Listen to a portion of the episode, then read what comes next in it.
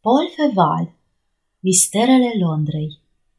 Gentilomii nopții Capitolul 4 Cum se ivește dragostea în vis?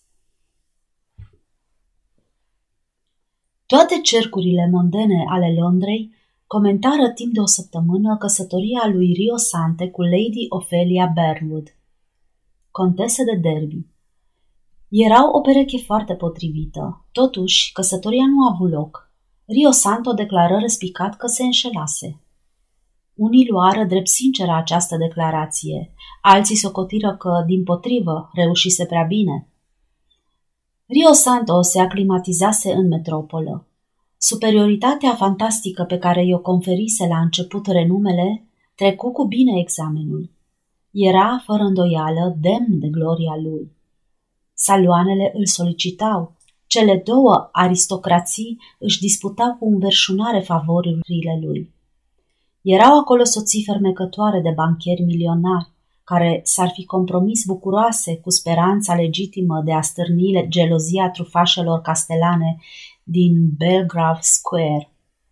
Rivalitatea dintre clici căpătă toate aspectele unei pasiuni.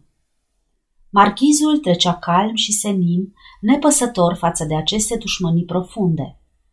Frecventa West End-ul, deoarece moravurile cartierului nobil măguleau înclinațiile aristocratice ale firii sale, dar nu disprețuia deloc City-ul și nici, uh, dintr-o rațiune mai puternică, recepțiile partidului Whig. În felul acesta putea lucra în tocmai ca o albină, să aleagă fără a exclude. După contesa Derby, iubi fără îndoială și alte femei. Dacă ni s-ar cere să întocmim bilanțul aventurilor sale, am fi puși în mare încurcătură. Într-o bună zi, o întâlni pe Miss Mary Trevor și găsi că această copilă palidă, ștearsă la chip, cu o frumusețe aproape nebuloasă, n-avea nimic atrăgător în ea. Pe semne, nici nu se gândise prea mult. Mary se simțea stingherită în prezența acestui bărbat, al cărui renume bizar îi inspira repulsie. Se întâlniră apoi a doua oară. Miss Mary început să cânte. Vocea ei caldă, dar fără volum, ajunse la urechile lui Rio Santo ca un zgomot inutil. Rio Santo început să vorbească. Timbrul lui vibrant și grav afectă în chip dureros auzul domnișoarei Mary Trevor. De ce? Mary n-ar fi putut să răspundă la această întrebare. În sfârșit, se întâlniră a treia oară la un concert dat în saloanele distinsei Lady Ophelia. Rio Santo era în seara aceea palid, taciturn și arunca în jurul lui priviri discrete. Miss Trevor, care ședea lângă Miss Diana Stewart, cea mai bună prietenă a ei, într-o sală încă neinvadată de mulțimea jucătorilor, discutau în șoaptă. Diana era verișoara și prietena din copilărie a lui Frank Percival, pe care o călătorie îl ținea departe de Miss Trevor, logodica sa. Cele două fete, nu mai încape nicio îndoială, vorbeau despre el. Rio Santo, în picioare, sprijinit de o coloană a cărei proeminență le ascundea pe jumătate, era ispitit să asculte, dar nu auzea nimic. Pe semne, cele două tinere, care mai înainte vorbiseră foarte încet, încetară să se mai ferească, deoarece se credeau la adăpost de orice ascultător indiscret. Conversația lor ajunsese ca un murmur la urechile lui Rio Santo. El nu-i dădu nicio atenție și continuă să viseze, căci Rio Santo era un visător pasionat. Nemulțumit de satisfacțiile fără număr pe care îi le dăruia realitatea, invoca astfel forțele bine tăinuite ale structurii sale poetice și legănat de nălucile evocate, se lăsa purtat pe aripile vreunei reverii încântătoare. În momentul despre care vorbim, Rio Santo avea un vis de dragoste. În îndepărtatul miraj pe care extazul îl înfățișează ochilor sufletului și care seamănă cu un decor de teatru, zărea o copilă blondă ce ridica spre el o privire angelică, încrezătoare, tandră, timidă. Orchestra acompania o melodie brodată pe unul din acele motive simple și emoționante pe care barzii inspirați ai nesfârșitelor întinderi verzi ale Irlandei le regăsesc în ținuturile sălbatice. S-ar fi putut spune că această arie avea o legătură directă și reală cu tânăra fată din vis și, fiind vorba de o amintire, lucrul era posibil. Chipul lui Rio Santo exprima un soi de încântare amestecată cu melancolie. Mary, murmură el, blânda mea Mary. Sărmană Mary, strigă în același timp Miss Diana Stewart, tânăra cu care se întreținea Miss Trevor. Apoi adăugă cu un surâs ușor. Așadar, îl iubești? La auzul numelui de Mary, Rio Santo deschise ochii și privirea lui căzu asupra profilului grațios al domnișoarei Trevor. Rio Santo o mai văzuse pe Miss Trevor și totuși îi se păru că o vede atunci pentru prima oară. Probabil că delicatul și grațiosul surâs al sfioasei Miss Trevor își găsise locul în visul care îl subjuga pe Rio Santo în clipa aceea. Poate vreo asemănare îndepărtată venise în ajutorul acestui nume de Mary, spre a purta pe culmi iluzia marchizului. Din această cauză, sau din altele, el își simțea inima tresărind și luându-și zborul spre fermecătoarea fată imaginată de fantezia sa.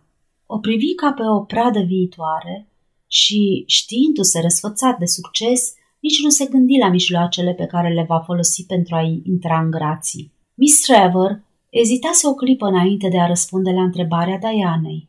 De când a plecat, sunt tristă și aștept cu nerăbdare întoarcerea lui, spuse ea în cele din urmă. Rio Santo era fascinat de armonia vocii pe care o disprețuise în, în ajun.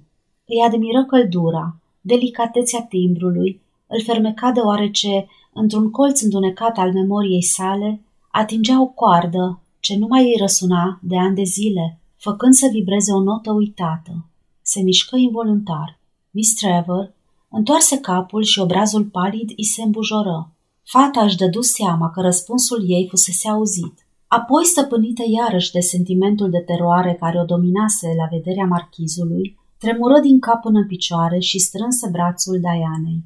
Să mergem, spuse ea, îndemnându-și prietena uimită să se îndrepte spre salonul în care se desfășura concertul. Ai zărit vreun șarpe în spatele fotoliului tău? Întrebă pe un ton vesel Miss Stewart. Am zărit un bărbat, șopti Mary.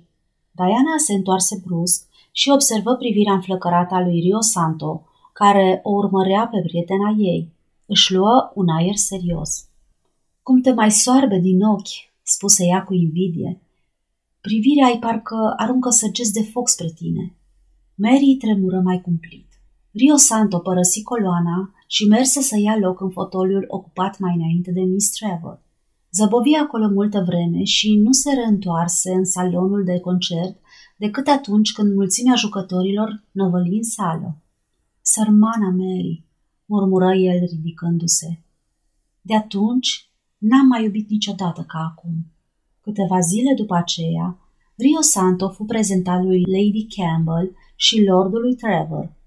Lady Campbell era omul cel mai potrivit să aprecieze toate calitățile frumosului marchiz.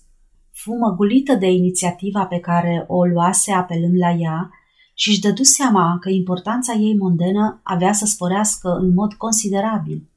Într-adevăr, Trevor House deveni dintr-o dată locul de întâlnire al cercurilor mondene. Toată lumea voia să se afișeze acolo, iar tinerii gentilomi care veniseră la Londra, aproape în același timp cu Rio Santo, solicitară printre cei din tâi această onoare. Hotărât lucru, majorul Barrowham, doctorul Muller, Sir Paulus Waterfield și frumosul cavaler Angelo Bembo nu găseau nicăieri uși închise.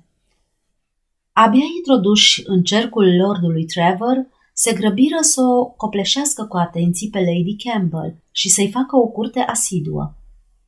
Cei patru gentilomi întrețineau relații superficiale și ocazionale care se încheagă atât de ușor în, al- în înalta societate, dar aparent nu îi lega nicio intimitate. Totuși, ai fi zis că se înțeleseseră să sprijine pe lângă Lady Campbell interesele lui Rio Santo. Probabil o simplă coincidență. De altfel, Rio Santo n-avea deloc nevoie de ajutor. Cu cât o femeie era mai spirituală, cu atât avea mai puține șanse să scape de seducțiile spiritului său.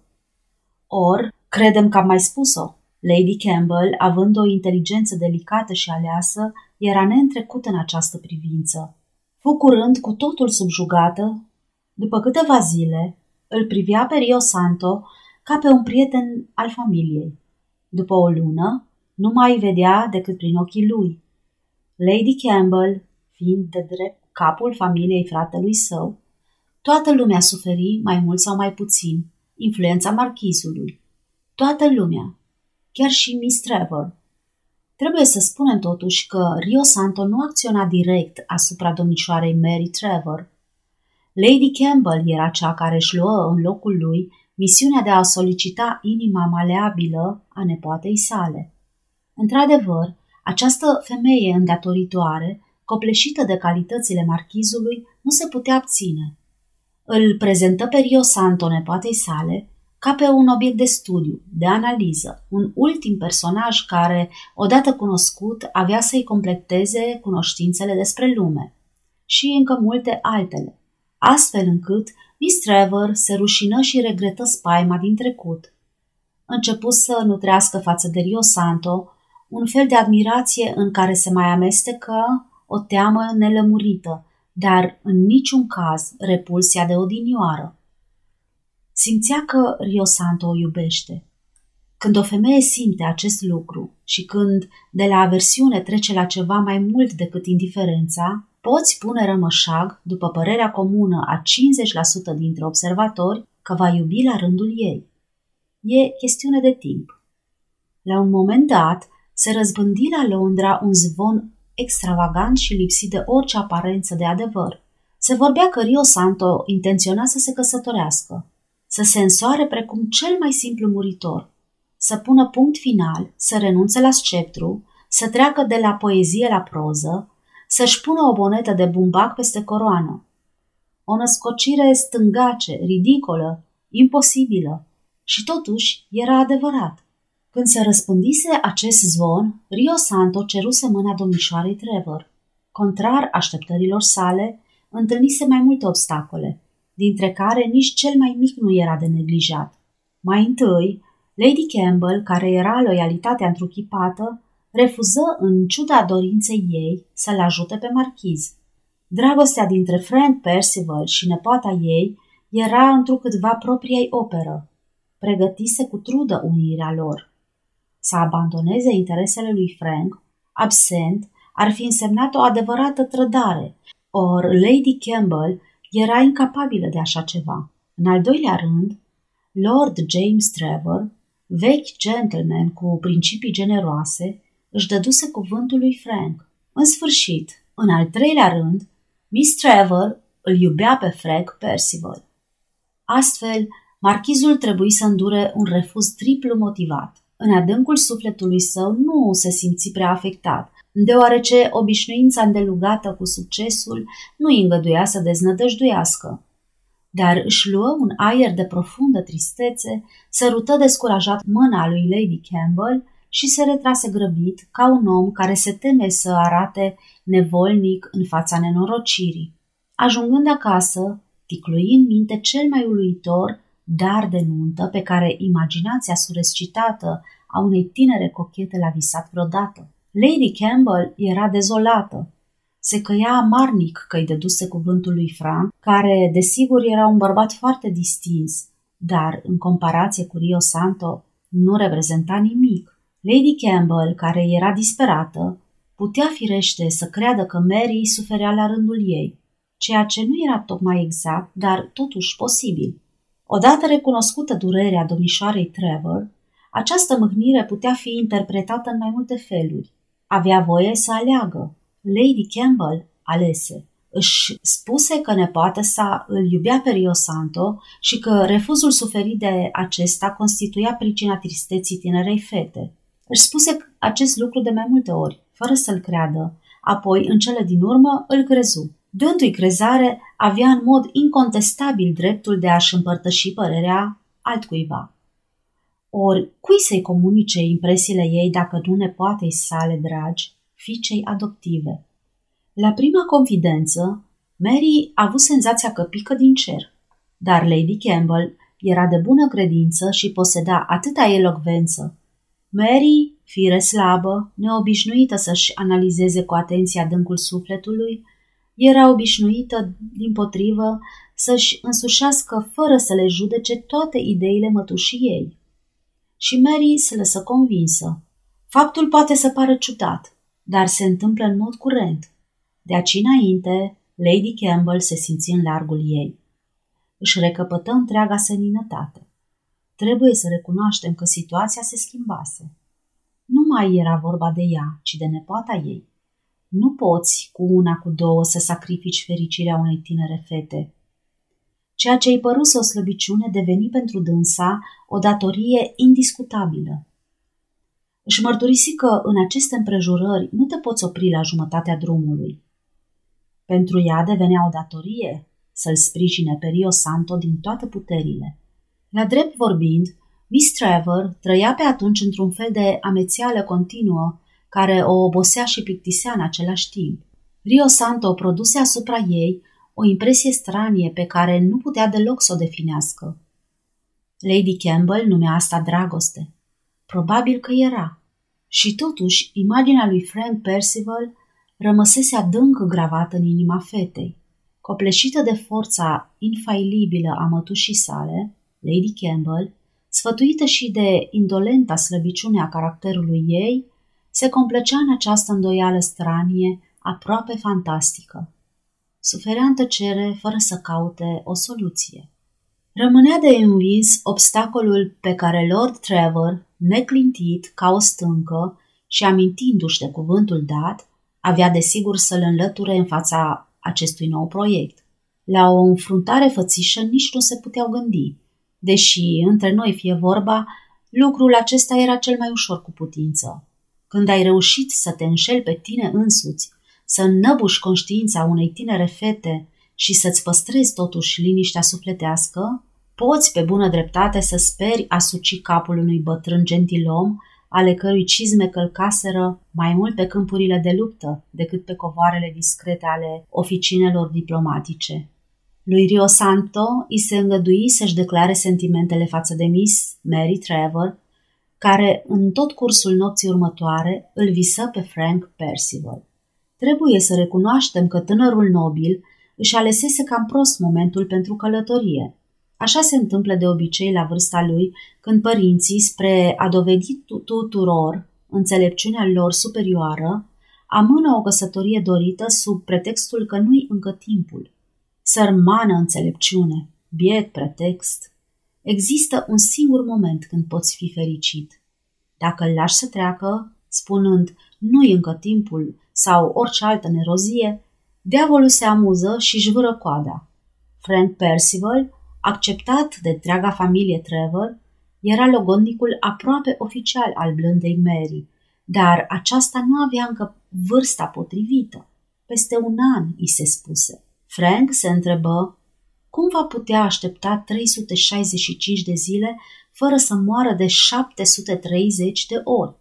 Unul dintre prietenii lui, căci atunci când un om trebuie să-și frângă gâtul, se găsește întotdeauna un prieten care să-l ajute, unul dintre prietenii lui îl sfătui să ia poștalionul și să viziteze Elveția. Frank plecă în Elveția. Rămase acolo un an, nici mai mult, nici mai puțin. În clipa când intră pe ușă, îngrijitoarea casei îi dădu o scrisoare datată cu 8 zile în urmă, prin care era invitat să-și petreacă seara acasă la Lord James Trevor. Frank își schimbă în grabă costumul Balul de la Trevor House avea loc în aceeași seară. Sfârșitul capitolului 4 Aceasta este o înregistrare Cărțiaudio.eu.